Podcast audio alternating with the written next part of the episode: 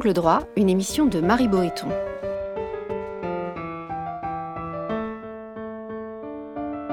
Entre le fort et le faible, c'est la liberté qui opprime et la loi qui affranchit. Aujourd'hui, inceste, la fin d'un tabou Avec l'avocate Laure Boutron-Marmion. Il y a près d'un an, Camille Kouchner publiait La Familia Grande, dans lequel elle dénonçait les actes incestueux de son beau-père, le politologue Olivier Duhamel, sur son jeune frère jumeau. Ce n'est pas le scandale de plus, mais bien le scandale de trop. Car l'onde de choc médiatique, liée à la notoriété de l'auteur des faits, s'est muée en quelques jours en fait de société. Le week-end suivant de la parution de l'ouvrage, le hashtag MeTooInceste s'installait en tête des tendances Twitter. Et quelques semaines plus tard, la commission indépendante sur l'inceste et les violences sexuelles faites aux enfants, la CIVISE, voyait le jour avec pour objectif de faire émerger enfin la parole des victimes et d'émettre toute une série de recommandations, notamment en matière judiciaire. Enfin, en octobre dernier, un chiffre glaçant était rendu public. 22 000 enfants sont chaque année abusés par leur père, soit 3 par heure. Comment comprendre le silence des victimes? Comment par ailleurs expliquer notre incapacité à les entendre lorsqu'elles parlent Car elles parlent, mais 70% des plaintes sont classées sans suite. L'appareil judiciaire peut-il faire son aggiornamento? Et à quelles conditions? On en parle ici et maintenant. Avec nous pour en débattre, Laure Boutron-Marmion, avocate, et notamment avocate de l'association Face à l'inceste. Bonjour. Bonjour. Alors l'année 2020 a marqué un tournant. Diriez-vous que c'est l'année où le tabou entourant l'inceste est tombé ou n'a-t-il fait que se fissurer? J'avoue euh, que je pencherai euh, plus sur la deuxième option, malheureusement. Euh, je pense que on a avancé sur le sujet, évidemment, et je pense qu'il y a un, avant et après euh, Familia Grande. Euh, pour autant, dire qu'aujourd'hui le tabou est levé, je pense que ce serait malheureusement aller un petit peu trop loin. Euh, on sent hein, dans la société une prise de conscience, une prise de conscience à tous les niveaux, euh, mais euh, les, insuffisances même de, la dernière loi qui est passée, donc en avril 2021, on en reparlera, et qui était effectivement une, réponse hein, finalement à ce scandale médiatique, montrent qu'il y a encore beaucoup de choses à faire et, et, qui, de toute façon, la réponse est dans le tabou lui-même, puisque euh, on en parlera certainement, mais malheureusement, il s'agit de violences intrafamiliales et qu'il concerne des enfants. Donc, on a là euh, tous les ingrédients des difficultés à surmonter à tous les niveaux pour que justement jaillisse la vérité et la vérité judiciaire. Justement, est-ce que c'est ainsi que vous expliqueriez euh, un autre chiffre absolument euh, interloquant? 5,8 millions de personnes en France ont été victimes de violences sexuelles dans leur enfance. C'est encore euh, un, chiffre de la Civise. Qu'est-ce qui fait que ça ne fait pas davantage les gros titres? Est-ce que nous-mêmes, collectivement, inconsciemment, on, estime que ça, ça ferait vaciller nos familles que de, que de lever le couvercle là-dessus? On, on a peur, on a peur de l'inceste, tous. Euh, tous euh, dans, dans nos vies et, qui, qui que l'on soit. Et je vais vous donner un meilleur exemple, c'est que c'est l'association elle-même hein, qui a décidé de changer son nom, puisqu'avant elle s'appelait donc l'association AIV. Et elle a, elle a choisi de s'appeler Face à l'inceste, euh, justement, en fin 2019. et bien parce que, comme disait Isabelle Aubry, sa présidente, pour lever le tabou, bah, il faut le nommer. Et euh, pour, pour vous donner un exemple à ce sujet-là, euh, je me souviens que au, procès d'assises euh, de Monsieur Le Squarnec, qui, qui, ont eu lieu donc finalement presque un mois, un petit mois avant hein, le, scandale de, révélé par Camille Kouchner, j'avais, je m'étais amusée à noter, le, à noter le nombre de fois où nous avions prononcé le mot inceste durant les quatre jours d'assises, et j'avais démarré ma euh, en ce sens, euh, en disant et en interpellant la présidente de la Cour d'assises en disant, vous vous rendez compte, on, est en train de traiter euh, de, faits incestueux et pour autant, tous autant que nous sommes, nous l'avons euh, euh, nommé. Et alors, je crois qu'en l'occurrence, il, s'agissait de cinq ou six fois. C'est-à-dire que le mot lui-même, le en mot plus lui-même, phénomène. Donc, c'est vous dire. Alors, pourquoi Parce qu'on se doute qu'il est beaucoup plus généralisé encore, ce phénomène, que ce qu'on s'imagine. Voilà. Alors, en fait, ce qu'on décrit très bien hein, quand on définit l'inceste, il y a effectivement l'inceste à caractère donc sexuel, hein, donc les violences sexuelles mais il existe aussi l'inceste qu'on pourrait appeler euh, moral. L'inceste moral, c'est finalement tous les comportements qu'on pourrait euh, qualifier de déviants dans une famille, un comportement parental qui qui amènerait justement l'inceste euh, et qui, choquerait quand même et traumatiserait l'enfant, mais par des biais, euh, par des biais indirects. Euh, donc ça va être typiquement d'être sans arrêt, bah, je veux dire, par exemple, laisser la porte ouverte quand on se douche. tous. le il y a également euh, le fait, par exemple, de euh, euh, ce qui arrive aussi, faire un acte sexuel, enfin en tant que parent, devant les enfants. voilà, donc c'est-à-dire avoir un rapport. C'est une atmosphère incestuelle. Voilà, exactement. Et ça, on le décrit aussi. Et donc, en, fait, hein, cet inceste-là donc est, moins traité évidemment, mais mais on, commence par là aussi, hein, à dévier euh, parfois dans les familles. Et puis, euh, donc s'il fallait répondre à, cette question de pourquoi aujourd'hui on en est encore là et pourquoi euh, finalement on n'a fait que, que, faire vaciller le, fléau et ne pas non plus le faire tomber, c'est que comme vous le dites si bien, il concerne les familles, nos familles, et, et qu'il y a donc du coup une remise en question bah, générale et collective aussi à faire quand on on, est euh, euh, destinataire de ce type d'information et que tout le monde n'a pas envie euh, de le faire et puis que la mécanique familiale fait que quoi qu'il advienne, la personne qui parlera sera mise de côté bien plus que l'agresseur lui-même. Justement, sur cette parole, est-ce qu'il y a débat pour vous entre ceux qui disent au fond euh, les victimes ne parlent pas, car elles sont broyées, elles sont honteuses ou convaincues d'être inaudibles. Et puis d'autres qui disent, mais si, si, elles parlent. Et nous ne les entendons pas. Alors nous, collectivement, et puis ensuite, on parlera évidemment de l'institution judiciaire, mais comment vous vous positionnez dans ce débat sur la prise de parole? Il y a ou pas prise de parole des victimes? Alors, je, je, vous dirais plus euh, que on, serait plutôt dans la deuxième hypothèse, pour ce qui est de l'inceste. Euh, du moins. Euh, parce que donc il y a prise de parole. Oui, les enfants parlent. Les Sauf que les enfants, évidemment, euh, ils parlent pas nécessairement avec un discours construit, circonstancié et clair sur le sujet.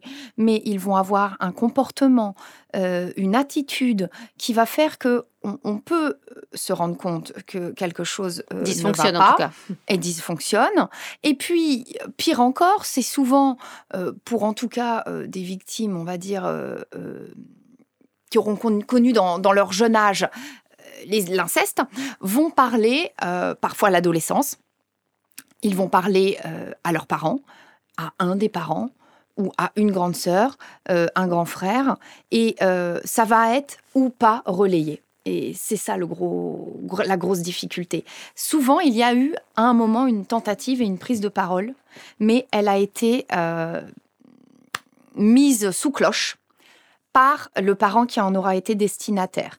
Je vous donne un exemple typique. Dans l'un de mes dossiers, euh, j'avais eu, et je, trouve que c'est toujours très illustrant euh, de parler par, euh, voilà, par certains cas très concrets, une enfant qui avait donc évoqué l'effet d'inceste de son oncle et à sa mère. Et le soir même de cette prise de parole, sa mère prenait un repas avec son frère, donc le présumé agresseur, et les parents, euh, donc, les grands-parents en fait de l'enfant. Donc, elle explique très bien hein, que ce signal a été pour elle, on ne m'entendra pas. Même si je parle, on ne m'entendra pas. Donc, je résoudrai mes problèmes d'une autre manière, mais en tout cas, euh, pas par la révélation de, la vérité, euh, puisqu'on m'a bien fait comprendre que c'était pas possible en ce sens. Et quid de l'institution judiciaire? Alors, quid de tous ces classements sans suite? Qu'est-ce qui les explique? Il n'y a pas de volonté délibérée des magistrats de, ne pas faire suite. Qu'est-ce qui institutionnellement dysfonctionne? Alors, je ne sais pas si on peut parler de dysfonctionnement parce que l'institution judiciaire, elle ne fait que répondre d'abord à une difficulté de fait, euh, puisque les, dossiers d'inceste sont, sont délicats et complexes. Donc moi, je dirais que s'il y a deux grosses difficultés à prendre en compte, d'abord, c'est que justement cette libération de la parole, si elle a pu être du coup coupée au moment où on aurait pu faire quelque chose dans le dossier et qu'elle revient, parce qu'un jour ça revient en boomerang, eh bien, elle revient souvent très tard. Donc, on a une déperdition des preuves qui est manifeste et malheureusement inéluctable. Ça, ça joue beaucoup pour créer un dossier pénal parce que ben aussi bien souvent on peut avoir aussi des, présumés agresseurs qui qui sont en maison de retraite euh, voire euh, même euh, sous terre donc ça ça n'aide pas évidemment donc on a, on a ça, petit 1, la déperdition des preuves. Et puis on a aussi évidemment la prise en charge de la parole. Et ça, euh, donc on, fait évidemment beaucoup, beaucoup d'efforts. Le, législateur français fait beaucoup d'efforts. Et les professionnels qui ont à entendre les enfants et les adultes qui évoquent des faits euh, dans l'enfance font aussi beaucoup d'efforts. Mais la, si vous voulez, la prise en compte de la parole est encore euh, très difficile aujourd'hui euh, à administrer euh, de, façon efficace. Et quand bien même ce seraient des faits relativement récents, ce sont souvent des faits qui se déroulent à huis clos donc sans témoin. Donc c'est souvent malgré tout la parole de l'un contre la parole de l'autre. C'est exactement ça, parole de l'un contre la parole de l'autre. On a en plus cette tendance bonne ou mauvaise évidemment, à prendre du recul sur toute prise de parole, parce que il faut aussi penser hein, aux, prises de parole qui, pourraient être malveillantes et, du coup, euh, euh, eh bien, faites d'autres considérations, mais en tout cas pas les bonnes. Et donc, c'est vrai que tout ça faisant, on, a des dossiers où en fait on ne va avoir que des auditions des uns des autres, peu de preuves, très peu. Euh, l'écoulement du temps euh, n'aidera pas euh, ça. Et raison pour laquelle on arrive à des classements sans suite. Alors juste, je rappelle les faits pour nos auditeurs. Donc 22 000 enfants subissent des violences sexuelles de la part de leur père selon la Civis chaque année. Et en 2020, seules 1697 personnes étaient poursuivies pour viol incestueux sur mineurs ou agression sexuelle. Hein. Donc on a 22 000 d'un côté, 1697 de l'autre. Est-ce que vous diriez que depuis l'affaire Outreau notamment, la prise en compte de la parole de l'enfant a évolué et en mieux? Oui, elle a évolué, évidemment. Elle a évolué d'abord parce que les formations euh, sont, sont plus solides, les formations donc euh, des, professionnels, hein, j'entends par là donc les, policiers ou gendarmes qui devront entendre euh, les enfants et puis également les juges. ils ont des, des, formations obligatoires à remplir, au sein desquelles il existe donc des thématiques de comment entendre l'enfant, de quelle manière, quelle technique à adopter. Le seul bémol aujourd'hui, c'est que euh, ces formations ne sont pas toujours obligatoires. Il y en a certaines à remplir de façon obligatoire, mais on est encore un petit peu dans le flou artistique. Euh, et, donc, on va être sur euh, l'initiative et la bonne volonté des professionnels à se former en ce sens. Hein. Mais on a des techniques euh, très développées qui nous viennent d'ailleurs euh, souvent de nos, amis canadiens, hein, qui sont toujours très en avance sur, euh, tous ces sujets-là. Voilà. Et donc, ils ont mis en place des protocoles assez, assez efficaces et en tout cas très intéressants sur comment aborder la parole de l'enfant, comment la faire jaillir, hein, évidemment, des techniques verbales, des techniques physiques lorsque l'enfant est trop jeune, même si certaines peuvent être décriées. En tout cas, il y y a une vraie euh, volonté à mettre en place des protocoles et à former euh, les professionnels en ce sens. Simplement, c'est vrai que aujourd'hui, à l'heure actuelle, quand on regarde, il y a des formations, donc effectivement, des formations obligatoires à remplir, mais nul ne sait encore euh, si ces professionnels-là, par exemple, au titre de la formation continue, sont obligés, voyez, régulièrement, de refaire ces enseignements. En tant qu'avocate, comment vous positionnez-vous euh, face au, débat un peu controversé sur la prescription? Est-ce que pour vous, il faut en finir avec euh, l'idée même de prescription qui, je le rappelle, en, la matière n'a cessé d'être repoussée au fil des ans? Alors, je vous remercie de, me poser cette question-là parce que je ne suis pas toujours d'accord avec certains de mes confrères et donc euh, ça me, ça me donne l'occasion d'exprimer mon avis, en tout cas, même s'il n'engage que moi. Il faut savoir que sur cette question, effectivement, la loi du 21 avril 2021, donc toute fraîche, a donné une réponse. Mais elle a donné une réponse comme quand le législateur souhaite donner une réponse à, un emballement euh, médiatique et un affolement de la société. Et, et ce n'était pas euh, nécessairement la, la meilleure réponse à donner. Donc, Alors, est-ce que vous pouvez la aujourd'hui, on a la prescription glissante. Alors, d- Voilà, d- donc- expliquez en deux mots. Donc, Pas trop technique, mais. J'explique. Euh, donc, on avait déjà eu des avancées. hein. Donc, il faut savoir que avant cette loi-là, on était déjà sur euh, un- une prescription qui ne démarre qu'à la majorité, Au 18 ans de Hein. l'enfant. voilà, et qui avait été repoussée par la dernière loi à 30 ans. Donc, jusqu'à. Donc, jusqu'à 48, 48 ans, euh, une victime euh, d'abus sexuels incestueux ou autres d'ailleurs, hein, mais dans l'enfance, pouvait déposer plainte jusqu'à 48 ans. Bon. Du fait euh, de, du scandale, de l'emballement, euh, évidemment, les associations se sont réunies, notamment le collectif pour l'enfance, donc qui réunissait plus- plusieurs associations, se sont élevées pour dire bon, ça suffit maintenant, on va euh, rendre imprescriptible euh, ces faits-là, Bon, comme le sont les, les crimes contre l'humanité. Et seulement eux. Voilà. Sauf que, ça pose des soucis. Alors, juridiquement, ça pose des soucis. Pourquoi?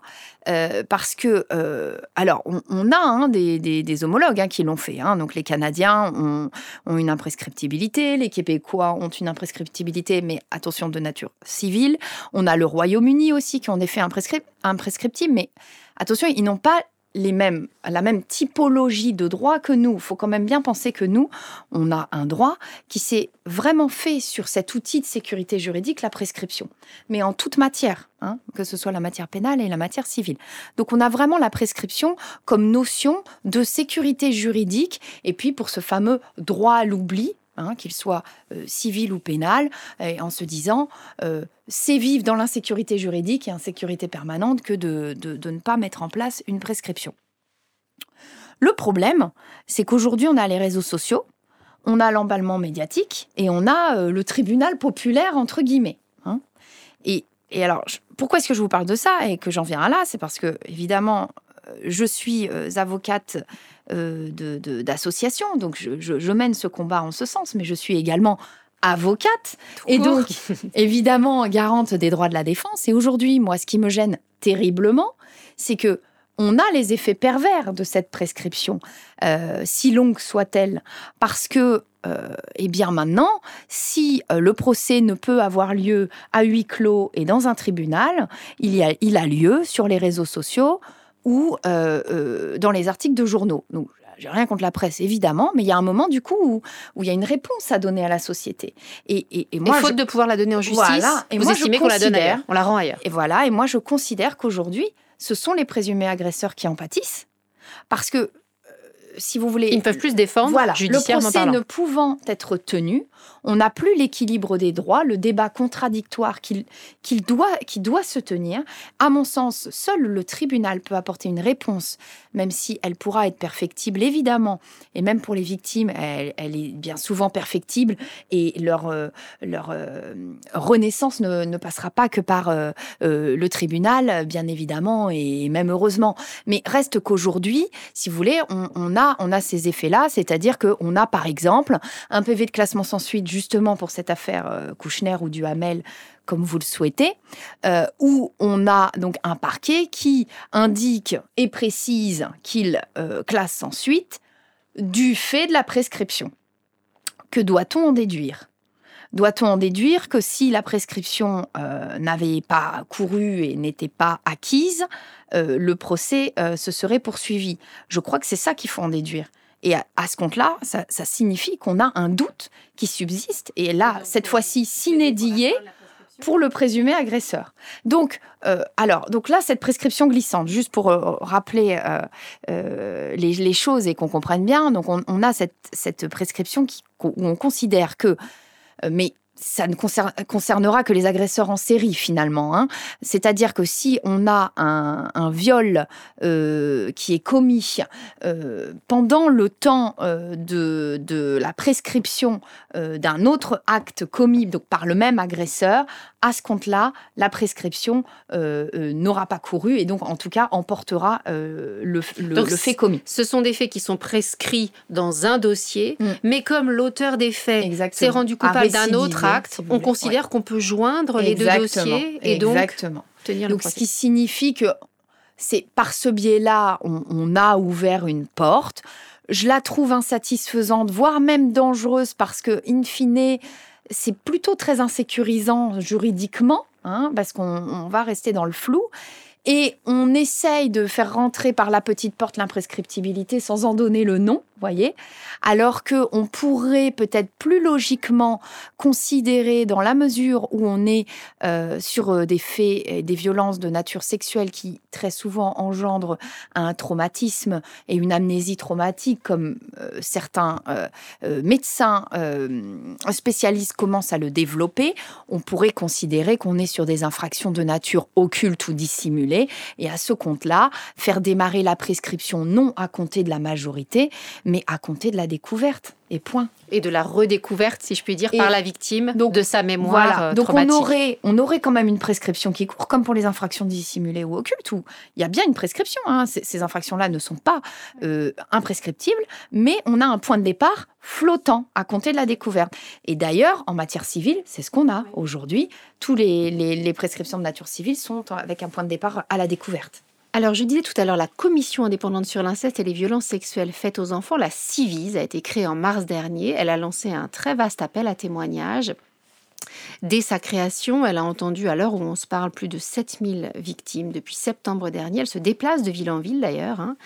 Qu'attendez-vous de, cette commission? Alors, moi, personnellement, évidemment, je, n'en attends rien, si ce n'est en tant que, que Kidam, euh, euh, qu'on puisse faire ressortir euh, la réalité du terrain et la réalité du fléau également. donc j'en attends surtout effectivement des remontées de terrain sur l'impact, la déflagration psychologique et psychique chez les enfants et adultes de ces faits-là. C'est, je crois, Aujourd'hui, ce qui manque lorsqu'il y a des prises de parole concernant l'inceste, on oublie trop souvent, en fait, euh, le traumatisme euh, psychique et donc de santé euh, que ça implique. Le reste de la vie durant. Hein. C'est un vrai, vrai fléau sanitaire. Euh, et, je, pèse mes mots euh, pour avoir euh, pas mal de, clients donc, qui ont été victimes d'inceste dans l'enfance et qui ont aujourd'hui voilà, une quarantaine d'années et qui, qui se trimballent des maladies à, à tire-larigot parce que justement, ayant été victime dans l'enfance, on, se rend compte, hein, toutes les études nous le montrent, que c'est, si vous voulez, 100% entre guillemets du, corps humain qui empathie, euh, et puis les dégâts euh, psychologiques euh, sont abyssales. Moi, j'ai par exemple, pour vous donner que cette illustration-là, une cliente qui, on, échange régulièrement et lorsqu'on échange, elle doit se préparer à cet échange plusieurs jours durant, alors qu'on est face à une personne adulte. Hein. tellement ça la bouleverse. Tellement c'est des choses qui la bouleversent, et même pour d'autres sujets. Hein. Et elle est euh, d'ailleurs euh, reconnue handicapée euh, à 60 ou 70% Parce que le handicap n'est pas que physique, et euh, il peut tout à fait euh, donc être psychique. Et dans ces cas-là, euh, c'est un handicap pour la vie et pour la vie durant. Donc c'est pour ça qu'il faut s'emparer du sujet. Alors la Civise entend énormément de victimes, comme je disais. Elle va préconiser, à l'issue de, deux ans d'investigation de, terrain, un certain nombre de, recommandations, au garde des Sceaux notamment. Vous, en tant qu'avocate d'association spécialisée en la matière, qu'attendriez-vous? Alors, j'ai vu certaines recommandations hein, qui sont sorties sur. Euh, euh, oui, qu'elle a déjà faites, en oui, effet. voilà. Bon, je suis pas d'accord sur tout, parce évidemment, bon, là, c'est évidemment le, juriste qui parle, euh, et notamment, ils évoquent une suspension du droit de visite et d'hébergement du, le du temps présumé agresseur, le temps de l'enquête moi, j'irai pas si loin. Je pense qu'il faudrait éventuellement la mise en place à ce compte-là d'un droit de visite médiatisé, le temps d'eux. Expliquez juste ce que c'est. Euh, oui, euh, donc le droit de visite médiatisé, euh, c'est la dernière gradation de, de, ce qu'on peut appeler le lien, hein, qu'on continue à conserver avec l'un des deux parents. Et c'est un droit de visite mis en place ou par le juge des enfants ou par le juge euh, aux affaires familiales, selon celui qui sera saisi. Mais en cas de danger, le juge des enfants peut le faire. Et euh, dans cette circonstance, euh, le parent qui est donc inquiété dans une procédure pénale verra son enfant non chez lui, mais dans un lieu qu'on appellera neutre, et donc bien souvent dans les locaux d'une association, et parfois en la présence d'une personne spécialisée pour non pas surveiller, mais en tout cas euh, être là euh, pour rassurer l'enfant. Mais ça permet de ne pas couper le lien et surtout éviter des catastrophes si au final, la prise de parole n'était pas la bonne. Je voudrais simplement rappeler euh, un point sur, sur ce sujet-là. Les grosses difficultés, pourtant je ne l'ai pas vu passer dans les recommandations, nous aujourd'hui, la difficulté qu'on a beaucoup dans nos dossiers aussi pour euh, que euh, la prise en compte de la parole du qu'on appelle du parent protecteur euh, soit, soit comme efficace, c'est le syndrome de l'aliénation parentale. C'est un gros sujet, un gros problème dans nos dossiers. On ne cesse, si vous voulez, d'avoir ce doute alors justement, précisez-le. Donc c'est une forme de suspicion qui très souvent pèse sur les mères, dont on estime qu'elles dénonceraient des violences sexuelles de leur ex-conjoint sur l'enfant, en considérant qu'en fait elles le font de manière intéressée.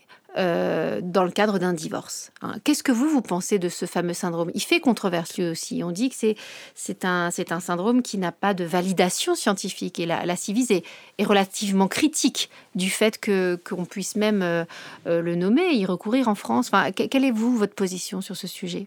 Alors, je recherchais, parce que je voulais pas vous dire de bêtises, le nom du psychiatre américain que j'aurais aimé qui se casse une jambe lorsqu'il a euh, écrit euh, moult, moult livres sur cette théorie donc du syndrome de l'aliénation parentale. Euh, donc c'est un psychiatre américain euh, qui euh, donc euh, est né dans les années 30 et d'ailleurs a eu des prises de position plutôt assez controversées sur la pédophilie, ce qui me fait dire qu'à un moment, il a aussi voulu peut-être développer une théorie de circonstances, mais il faut comprendre effectivement que souvent les parents donc dits protecteurs et en tout cas qui rapportent la parole d'un enfant abusé par le conjoint, quel qu'il soit, hein, donc partenaire, euh, euh, euh, concubin et autres, va être vu comme ayant manipulé l'enfant à des fins personnelles, tout bonnement simplement pour que cette personne-là sorte du paysage de l'enfant hein, et obtenir des droits de garde exclusifs pour elle c'est euh, donc considérer, si vous voulez, que l'enfant euh, serait donc aliéné par ce parent-là, hein, et donc manipulé, et que euh, cette parole qu'il donne n'est pas vraie et, n'est que, que, le jeu, voilà, de, du parent protecteur.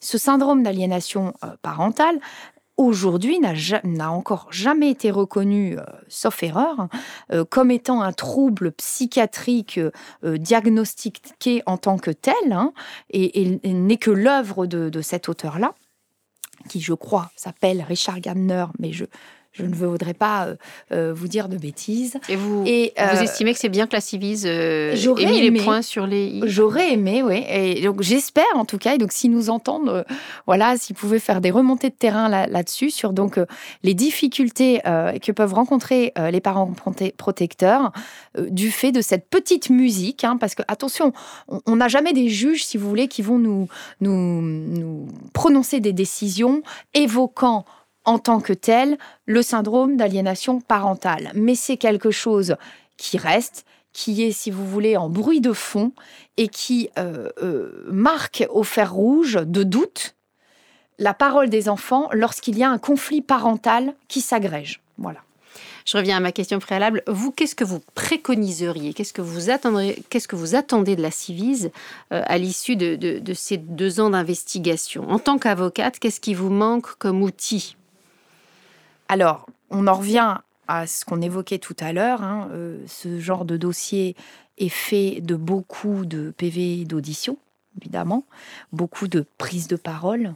Et je crois que s'il y avait déjà un premier travail à faire, c'est véritablement prendre à bras le corps euh, cette question de la formation des professionnels à euh, l'audition des enfants et à la prise de parole des enfants, et donc mettre en place un protocole presque stricte hein, et presque à visée obligatoire, voyez, de comment interroger les enfants.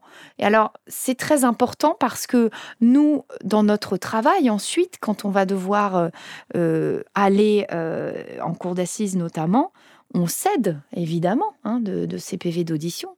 Et s'ils sont bien faits, bah là, on est, on est évidemment sur du velours et, on arrive à faire sortir de belles choses dans les procès. si en revanche ça a été mal, des belles choses. Si en revanche ça a été mal, euh, c'est ça. si vous voyez, si on avait que des, donc c'est par exemple un exemple euh, assez simple. Euh, donc éviter les questions fermées. Donc privilégier des questions ouvertes, c'est-à-dire pour privilégier le récit spontané de l'enfant et ne pas l'enfermer dans une circonstance. Et ça, on a encore beaucoup trop euh, de services euh, d'enquêteurs euh, qui nous font des questions fermées. Donc, où la réponse ne sera que oui ou non. Sauf que selon nous et selon beaucoup de, de, personnes, donc, avocats ou, ou autres hein, d'ailleurs, qui travaillent le sujet, euh, c'est évidemment euh, néfaste. Et puis c'est aussi euh, mauvais, ne serait-ce que pour l'enfant, parce que on, va brider sa parole et alors qu'il pourrait nous dire des choses encore plus intéressantes que ce qu'il va nous dire. Et puis aussi apporter le doute et évidemment donner du grain à moudre à la défense. Et elle aurait raison en disant, mais attendez, cet enfant n'a dit que ce que vous souhaitiez bien qu'il vous dise. Est-ce que le fait que le concept d'amnésie traumatique euh, ait émergé ces dernières années, donc je, rappelle, hein, c'est un mécanisme dissociatif de sauvegarde quelque part que le cerveau déclenche pour se protéger de la terreur et du stress euh, générés euh, après une violence extrême. Est-ce que et donc ça, ça crée une forme de parenthèse de la mémoire. Est-ce que le fait qu'on en parle davantage, ça permet à la parole des victimes d'émerger? Alors, je, pense effectivement que le travail qui est fait sur euh, l'amnésie traumatique euh, est intéressant euh, parce qu'il permet de d'amender les victimes et en tout cas de les rassurer sur le fait que si elles prennent la parole tard, eh bien c'est pas grave. si elles ont 35 ans et que finalement le dossier va être plus dur à, à monter, eh bien c'est pas grave. L'important c'est qu'elles aient parlé et puis qu'elles puissent aussi euh, parce faut penser aux agresseurs euh, euh, en série, qu'elles puissent aussi faire stopper les faits pour d'autres. Donc oui, je, vous rejoins sur, sur le fait qu'il s'agit d'un sujet et je vais même vous dire que c'est un sujet qui a déjà été quand même pas mal pris en compte par le législateur parce que c'est ce qui a fait quand même qu'on a eu une prescription allongée à 30 ans par rapport à, avant. J'en veux même pour preuve que euh, récemment, euh, une euh, décision de la Cour de cassation a été rendue parce que une victime avait tenté, si vous voulez, de faire valoir la force majeure du fait de cette amnésie traumatique pour considérer que la prescription n'avait pas couru. Et la Cour de cassation rappelle bien hein, que ce n'était pas possible parce qu'on considère que ce n'est pas un fait insurmontable de sa volonté puisque c'est un fait interne à la personne, mais pour autant, elle dit bien, attention, le législateur a déjà pris en compte l'amnésie traumatique pour euh, allonger la prescription. Donc, c'est quelque chose qui a déjà euh, concrètement porté ses fruits. Oui. Merci beaucoup à vous, Laure Boutron-Marmion. Vous pouvez écouter et télécharger librement l'émission sur le site internet radio.amicus-curiae.net. Ne manquez aucun épisode en nous suivant sur les réseaux sociaux. Cette émission a été préparée par Marie Boéton avec à la technique Lucien Oriol et à la coordination Camille Bloomberg.